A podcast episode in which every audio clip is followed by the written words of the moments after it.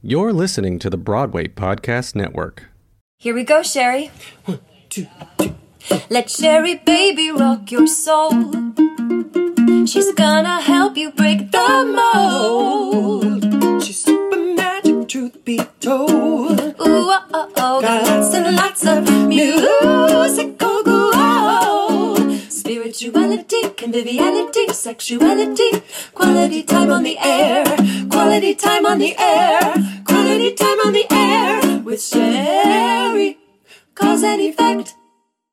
Hey guys, it's me, Mandy Dolney. Aunt Sherry passed me the mic today. I am a junior from Millikin. I'm the mental health and wellness branch leader of Millikin's Care, and I'm here to talk about real things that need to be discussed with mental health and eating disorders. Hi, my name is Sandy, and I am a performing artist, writer, person with an eating disorder. I use he, him pronouns, and I have been affiliated with the coalition for a while, so I'm happy to be here to talk to you today. That's so exciting. I'm so excited to talk to you. Um, Rebecca, do you want to introduce yourself as well? Yes. Hi, I'm Rebecca, she, hers pronouns. I am a psychotherapist. I work in out of New York City. I have a private practice. Um, so excited to be here. I work a lot with people with eating disorders, um, so I'm really excited to to join in and and bring my thoughts and hear your thoughts and learn. And really excited to be here. Thanks for having me. I'm so excited for this conversation we're about to have. Um, you both are so strong and brave for sharing about eating disorders, and um, that is something I've been working on this semester um, with Millikin Care and Sherry, just like being vulnerable and being true to myself. And I'm so excited for the conversations we're going to have. So, I think we should start off with talking about where eating disorders start for people. My personal story is in second grade, I was almost raped by some boys on the playground, and I didn't realize how much that affected me because those boys, after that, weren't really reprimanded, I don't think. They just were able to come back to school and just tell me that I was ugly and no one would ever love me. And second grade Mandy was just like very not able to comprehend that. And then fast forward to sophomore year of high school, I um, had a very abusive and mentally degrading drill team co- coach, dance team coach.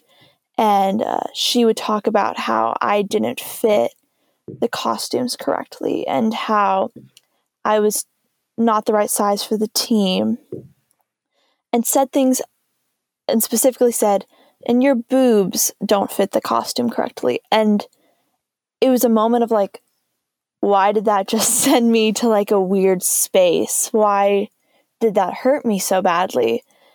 And I sort of remember it. I was like, did that happen in second grade? Did I really get degraded for my body when I was a child who looked no different than any other child? And so I went to my mother and I discussed it and I she told me that that actually had happened and I was just had to go to therapy and be like, "Whoa. Whoa." Um, so I was starting to deal with that sophomore year, and then junior year, I was diagnosed with a pain disorder, amplified pain syndrome, and um, basically you have to go through desensitization therapy where you like rub your arms and hands and tell yourself that you're not in pain even when you are. And so while that was helpful for the physical pain mentally that was causing me to i feel like go backwards and not be able to truthfully be like my body is good and right because i was being i was telling myself my body is wrong and bad. And I am able to recognize now that like that was super traumatic and I've had other instances throughout my time where I just realized that I don't love my body. And I remember sophomore year, I started just not eating. And um, I would just not want to eat lunch, like ever. And then I would just eat dinner. And I was like, Um, it's like okay, like I'm still eating, but then I started recognizing I was losing a lot of weight. Um, so that wasn't very good. And senior year, I was eating, but then I got to college, and my roommate was just very manipulative and told me things about my body. And I realized that I didn't want to not eat because eating is good for me. So I would just eat and then I'd puke it all out in the toilet afterwards because I didn't want to not be cool and eat with my friends because in college, like you have to try and find those connections. And eating is one of the things you can do with people. But I would always vomit. And I was like, this is not healthy. It's not good for me. And I finally, literally this semester, was able to recognize how bad some of my eating disorders have been. And like, COVID was obviously hard for everyone. I I struggled either not eating or eating too much and then purging it. And this semester I've been able to be really vulnerable and raw with people. And what I just shared is like stuff I would not have shared before. But I I had a meeting for Millikin Care, the mental health and wellness branch, where Aunt Sherry was just like, just share, just try. Like if you're comfortable, just share. And I did, and like I just like cried afterwards because I was just like so relieved to like finally share about my story. And no, I'm not like completely healed from my eating disorder. Like I still have days where I'm struggling, but I'm like so content with the fact that I'm able to recognize the fact and I have people on my team actively helping me to just remind me that I'm beautiful and I don't need to um make myself look a different way just because I think that's what I need to do. Um I just yeah, that's my story mm-hmm. and there's a a lot of reasons I am passionate about eating disorders and passionate about that they are there's different types and it affects people in different ways. Yeah, Sherry. Yeah, I just want to applaud you right now because you can and I'm not listen to me. You walked in and said how brave they were for coming in and talking about it and you are wild. Thank that is you. what I want to say. So thank you because I can't get over you right now. Mm, thank you. I really that, appreciate all. it. Unmute me. Carry on. Does anybody else want to respond? Or Mandy, do you want to finish what you were saying? I think that's all I have to say right now. I would love to hear about other people's stories and have more discussions. Thank you. Thank you. Yeah, I I'm really struck now, Mandy, just by your vulnerability and and your courage in sharing. I think something that um, I think a lot about in eating disorder treatment and psychotherapy in general is just the the overwhelming shame um, and secrecy and isolation um, that people experience when they're suffering um, and you know the work that I do is is individual work, and yet we know that connection and community and um, building solidarity with others in our in our treatment and in our recovery is what is really really healing. And so you sharing that right now is like is golden. Um, so thank you for sharing that. Um, I think you know I sit with people every day who are who are struggling with the same things that you're struggling with. And some of the things some of the the ideas that you brought forward are so universal. Like you know when we talk about where eating disorders begin we're really talking about um, ways that people are trying to cope and trying to manage an unmanageable situation right? So early trauma um, early trauma that is unrecognized or unseen um, by a caring adult or a caring figure. Um, and it's really the the individual's attempt to to function and to manage and to deal with a totally overwhelming um, and unmanageable situation. Um, and so, so the eating and the uh, body obsession or obsession is maybe the wrong word, but um, hyper focus on that is really um, is really a way to to deal with the, the overwhelming feelings that are that are happening. And so it is it is both a psychological function, right, of what the what the eating and the body image um, hyper focus does, and also then it is then it is reaffirmed and um, you know in the culture that we live in, which upholds a certain body type, upholds thinness, upholds whiteness, upholds um, control and perfection, and so it is further cemented. Um, in that way. So, yeah. I really appreciate hearing from from everyone here. I would say that I mean a lot of things in your story, Mandy, like parallel mine. I like to joke that there's four main factors in my life that have really fueled my eating disorder, and that's nature, nurture, gender, and theater. yeah, I genetically, like my family, there's a lot of history of disordered eating in my family, and that's a nature and nurture thing. I was put on diets as a young child um, because, you know, from a health perspective, we're told that people, uh, you know, need to be a certain body size to be healthy. And so that was the intention of my family. They weren't being as vain, whereas theater there is, you know, I have had, I, I grew up in the dance world. There are any number of things I've heard over the years that, it, up to and including teaching me how to use behaviors, um, that I definitely disavow and hope for better of the dance world for everyone.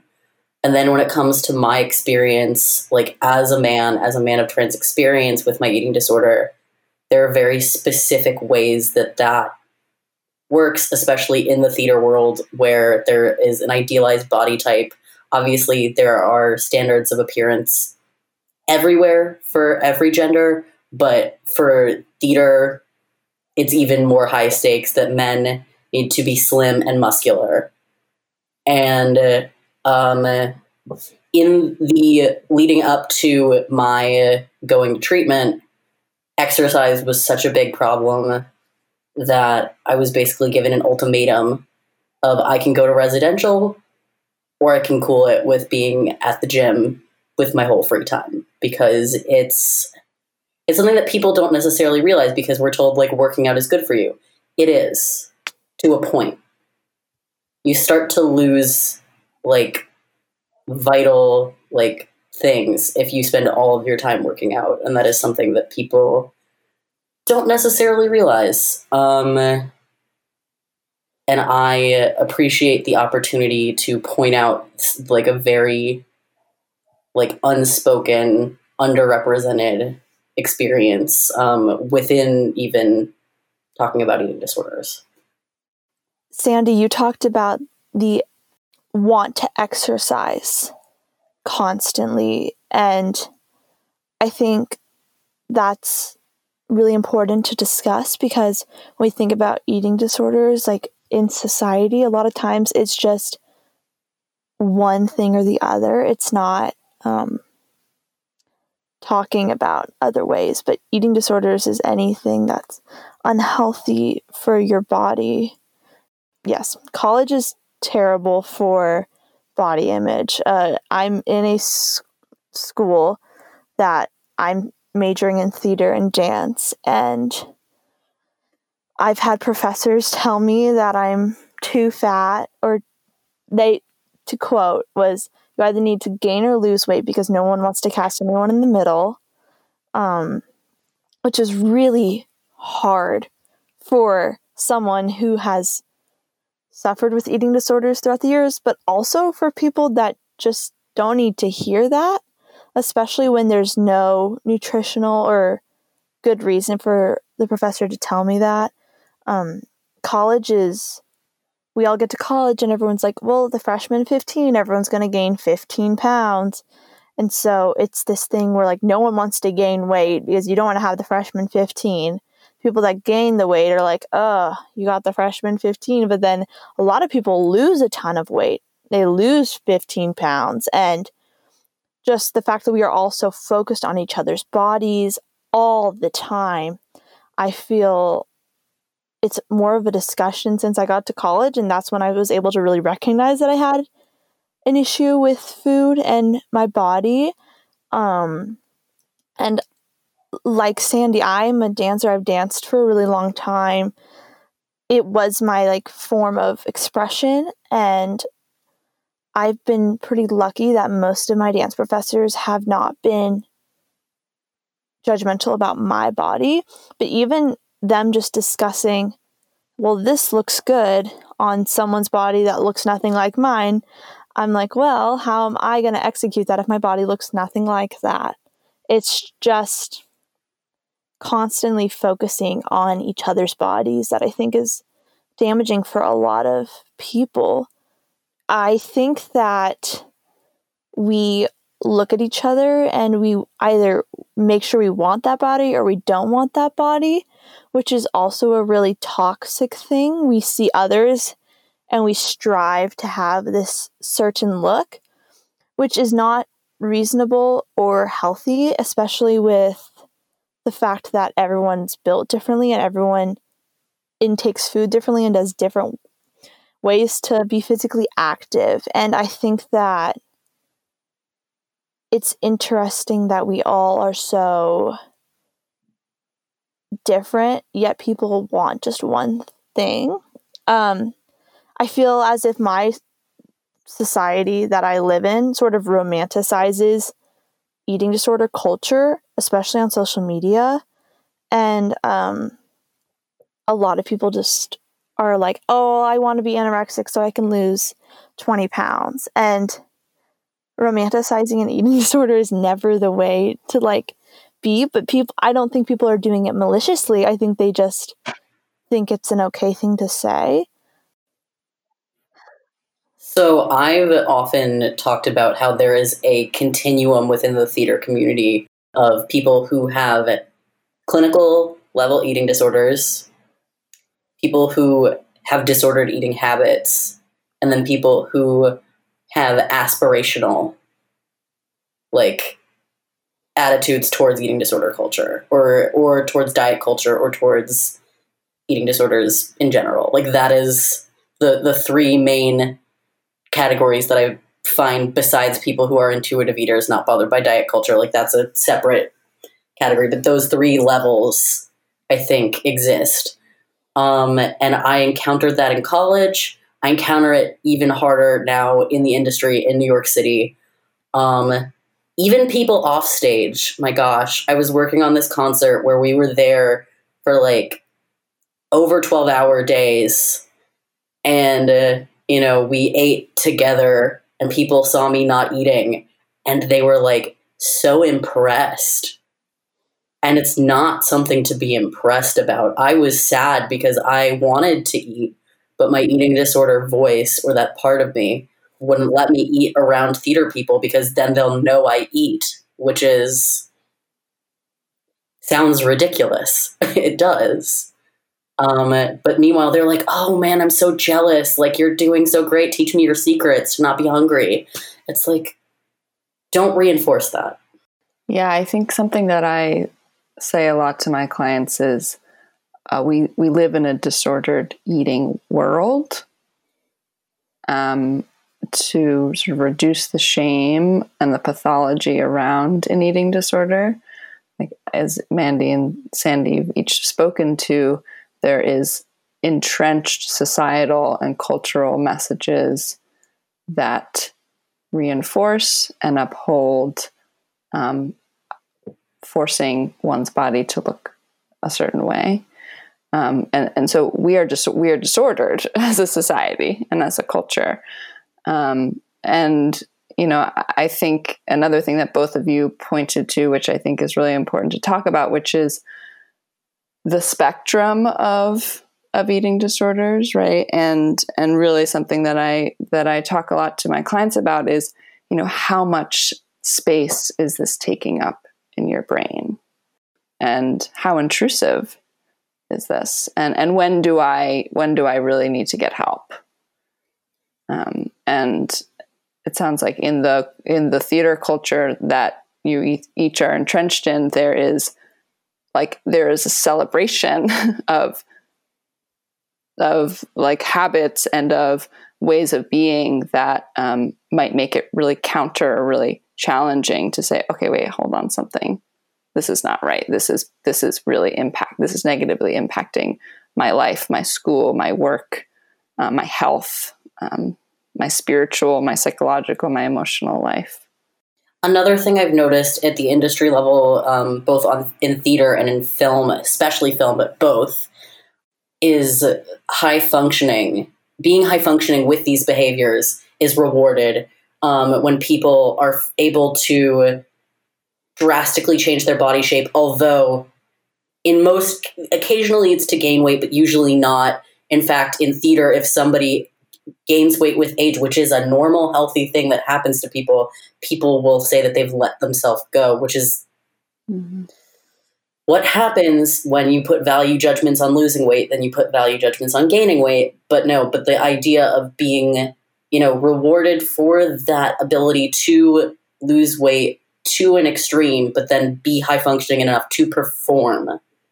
That is something that is so normalized. Um, there's like entire articles of people being interviewed being like how did you do it and that i just don't want that for the kids no yeah romanticizing eating disorders is such a thing especially in theater uh, we like you said people will gain or lose weight for a role a lot of times losing weight and then they still are expected to do these crazy routines or these hour and a half long performances and their body is not healthy currently. And it's kind of scary to think that this is the reality and i i'm such an advocate for change i cannot fathom having the next generation feel the way that i feel like mine did especially for performing because performing is our happy place, right? Like that's where we want to be, but it's also such a toxic place so many times and people talk about the perfect Broadway body, but that doesn't exist. There's not a perfect Broadway body. It's whatever body is able to perform and be healthy and you feel good in. And I wish we would recognize that and not hold people to this one standard of this is what we need to look like to be this performance. Like, it's just toxic. That's the word, it's just toxic. Something that I think about a lot, which you're which you're touching on, is how eating disorders are both um, like hyper focused on body and also totally disembodied. And so when you think about performing and you think about like bringing yourself and your voice and your movements, like that is an embodied, like full, beautiful expression of creativity and of love. And that requires nu- nutrients, that requires like deep care and love for your body. And like you said, Mandy, it's your happy place. Like it is a beautiful place that you go to express yourself. Um, and so when there's also a simultaneous culture of like really not listening to your body and really like disrespecting your body, that's cognitively really confusing. um, and there's dissonance there. And I think the the other thing that I really wanted to to note is you know, we've been talking about a lot about culture and a lot about, you know, ways to make your body look a certain or look thin or um, I think it's also really important to to talk about the like psychological function or like what the eating disorder is trying to do for someone's emotional life. Um, and at the core of it really it's like someone has had an experience that or several experiences right that require tending to require healing require emotional processing require care like whether it's a traumatic event or series of traumatic events or a relationship or whatever it is like that really need space and need time and need healing and need tools to move through and emotionally process right? And an eating disorder sort of comes in and is like I'm going to sort of be the be the band aid or be the way that you can survive um, because of those unmanaged or those overwhelming feelings. And so I think it's it's really important when I talk about eating disorder recovery to really honor like the way that the body is trying so desperately to to protect itself and to like move through um, a difficult psychological experience. Um, and that healing really comes from both honoring that original coping mechanism that is actually no longer serving you or is actually causing suffering. So I was I was about to say also like from a not like divorced from body image but still related to theater culture, we are a culture of rejection. In addition to like anyone's personal issues, there's also just a widespread amount of rejection and wanting that safety. And I know people who have non restrictive, non compensatory eating disorders, meaning binge eating disorder or, you know, like other like compulsive eating habits that have arisen out of that. And that's because there's, an, even if it is a restrictive or any other form, it's because they need safety. Mm-hmm. And that is a maladaptive coping mechanism that they've found for that safety in a very unpredictable scary mm-hmm. rejection field but rejection filled field. That's just what it is. Yeah so covid has affected everyone's bodies no matter small or large in mental and physical ways.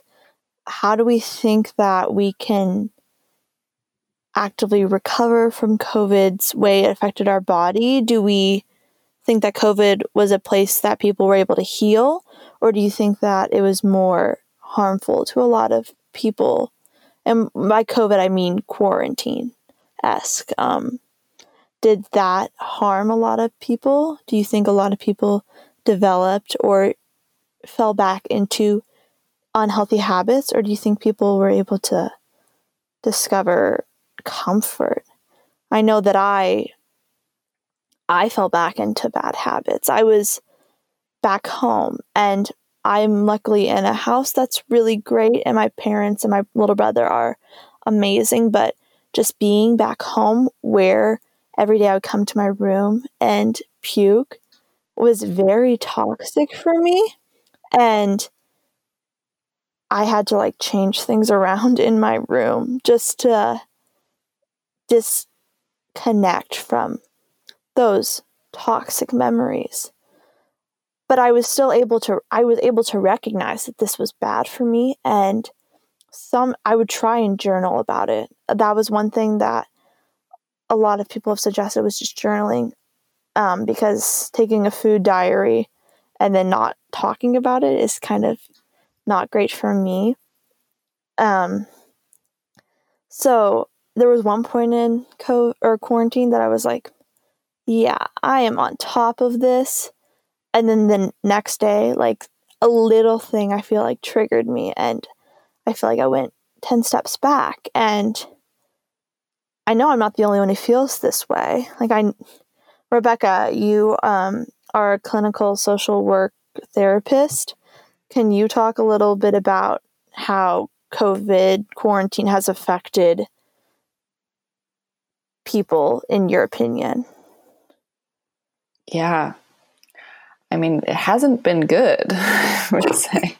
Um, I mean, if you look at the past year, I think we have collectively as a as a world gone through a trauma, several traumas, right? And so I think everybody's systems are on alert. Everyone's systems are on overdrive. There is a like complete overwhelm of and just in, an increase of stress in what we're dealing with. We're dealing with isolation. We're dealing with the fear of a pandemic, of death. We're dealing with um, joblessness, right? We're dealing with um, just like ongoing social justice movements and police brutality. Like we're we're it's just heightened, super heightened. So I would say, yeah, uh, many people are seeing um, an increase in their symptoms, increase in the way that they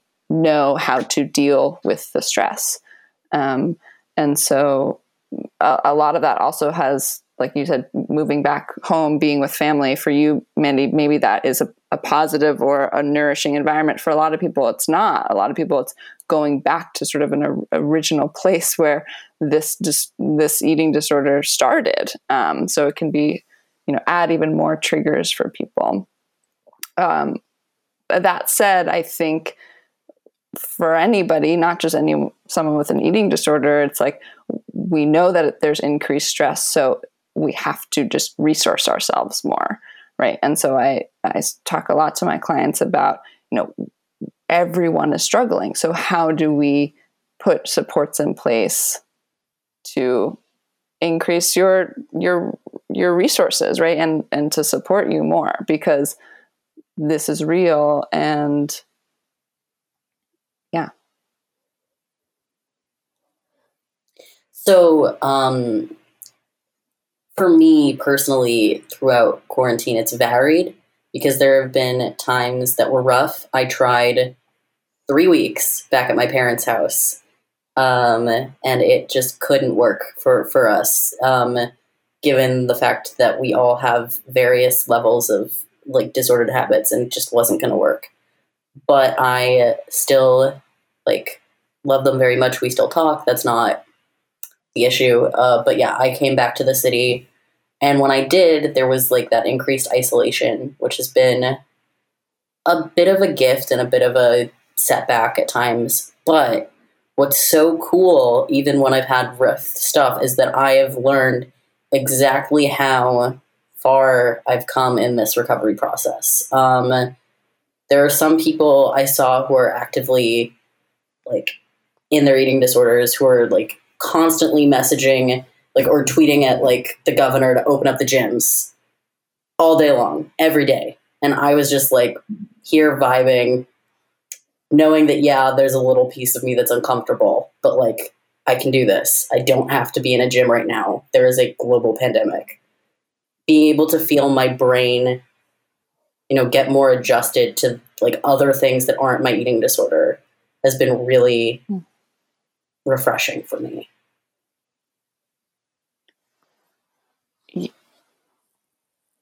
So, would you say that your artistry is a place that is a that you can that is a place to source some of those things? That's like a, a healthy place. Yeah.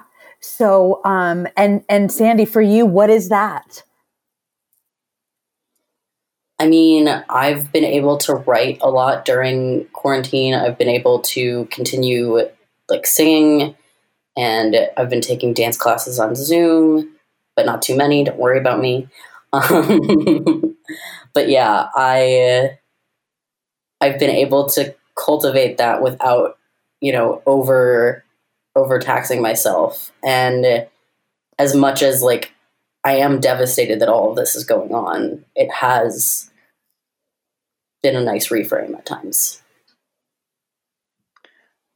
I think also one positive that has come from this is that treatment is more accessible, right? People can Zoom or FaceTime or whatever their therapist, they can they can get connected to help in a way that um, maybe wasn't as accessible before. And so I think that that that has really that's really changing the field and that's really increased people's ability to to be resourced in this challenging time and also Sandy, what you're saying about like looking outward, right? Like there's something that's incredibly important and powerful about eating dis- in eating disorder recovery, where there is a you know to move towards a sense of collectivity and like we are all in this together and there's something greater outside of myself that I can be passionate about and connected to like whether that's Black Lives Matter movement or whether that's like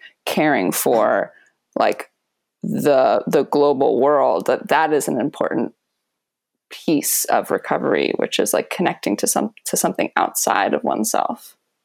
Something i think that is going to be important after this pandemic hopefully ends sometime in the near future is recognizing that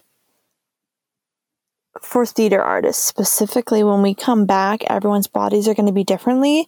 And if someone gained or lost weight it's not that they didn't care about themselves during the pandemic because everyone's bodies are going to look different when we come back and broadway and national tours and regional theaters and even community and school needs to recognize that everyone has like rebecca said been hit by a trauma this year and things are going to have to be a little different when we come back. We're going to have to be okay with people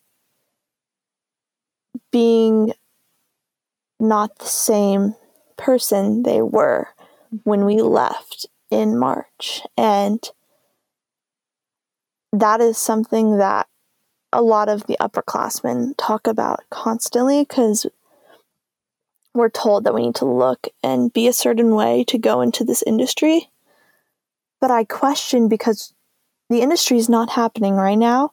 How do we know what we need to look like and act like and dance like until we get back into a sense of normalcy in creating art? That's just a question that I constantly have at my school, but also a lot of my friends' programs across the nation, we all are feeling sort of the same things, just we're going out into the industry in the next four years or less, and how do we know what's okay, especially after this global pandemic that we're all in together? Yeah, I think I think we're at a point of real reckoning, like in our collective consciousness. And so I think there's such an opportunity to dream and to imagine how we want to live differently in all areas of our lives. And that means like doing things and saying things in the way that we want or in a way that we could have never imagined before. But I do really think I, I really that really resonates me. Like we are in a moment of deep reckoning with the way things have been one of the other things that I think we might have to reframe is, you know, obviously, like when we use the term industry, it is an industry, but there are theaters aside from Broadway, and I imagine that they're going to be leading the change before Broadway gets there, which means that people have been doing the work, will continue to be doing the work, and will get there far before the most commercial and widespread you know part of our industry gets there. Like i know for a fact that there are definitely people who are more ready to have these conversations and have been having them and then are going to put out the work excellently when we come back much sooner. I know that Millikin's mental health and wellness branch of care is actively trying to get a licensed nutritionist and um, just like a program into our theater and dance program to help talk about healthy ways that we can fuel our body. If we need to change our body to feel better how to do that. And we're in the first steps of that process. But i feel like we all had a little fire when we came back to school and recognized that we're all different. We all need to accept that. And I'm hoping that if colleges can start having that change, like my small university if we can even have the change of having an actual healthy way to talk about that um that things will change up and up because of our generations just coming through with new ideas and new wants and realizing that all bodies are Broadway bodies and all bodies are beautiful. And yeah, every time I talk about my eating disorder and just bringing it up with people, I feel even more at peace with myself and not angry with myself. And it's hard, but being vulnerable is really good for me in my growth as a person. Uh, and what a role model you are. I mean, can you believe this little angel baby? College, junior. I mean, you're incredible. Thanks, Sheri. Yeah. I, I really appreciate everyone that had a conversation today. Rebecca and Sandy, you created a safe space for me, and I really, really, really appreciate that.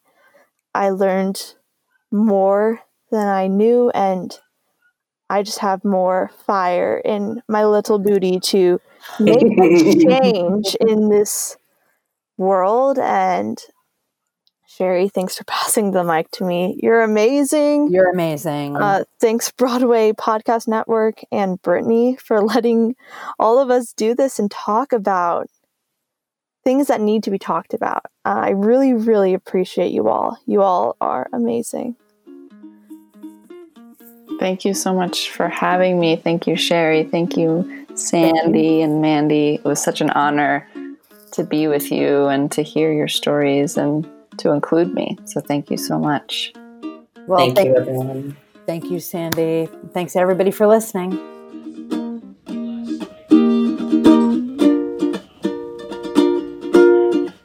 Hey, everybody. It's Sheri Sanders. Thanks for listening to this episode of Cause and Effect. Cause and Effect is part of the Broadway Podcast Network, produced by Dori Berinstein and Alan Seales, edited by Kyle Moore, and music by Courtney Bassett and Andrew Swackhammer of Starbird and the Phoenix. Special thanks to Stephen Ferrazzi. Thank you. And if you like what you hear, don't forget to subscribe and rate this podcast wherever you stream. You should also follow me on Instagram at Rock the Audition. And to learn more, visit bpn.fm backslash cause and effect. Peace.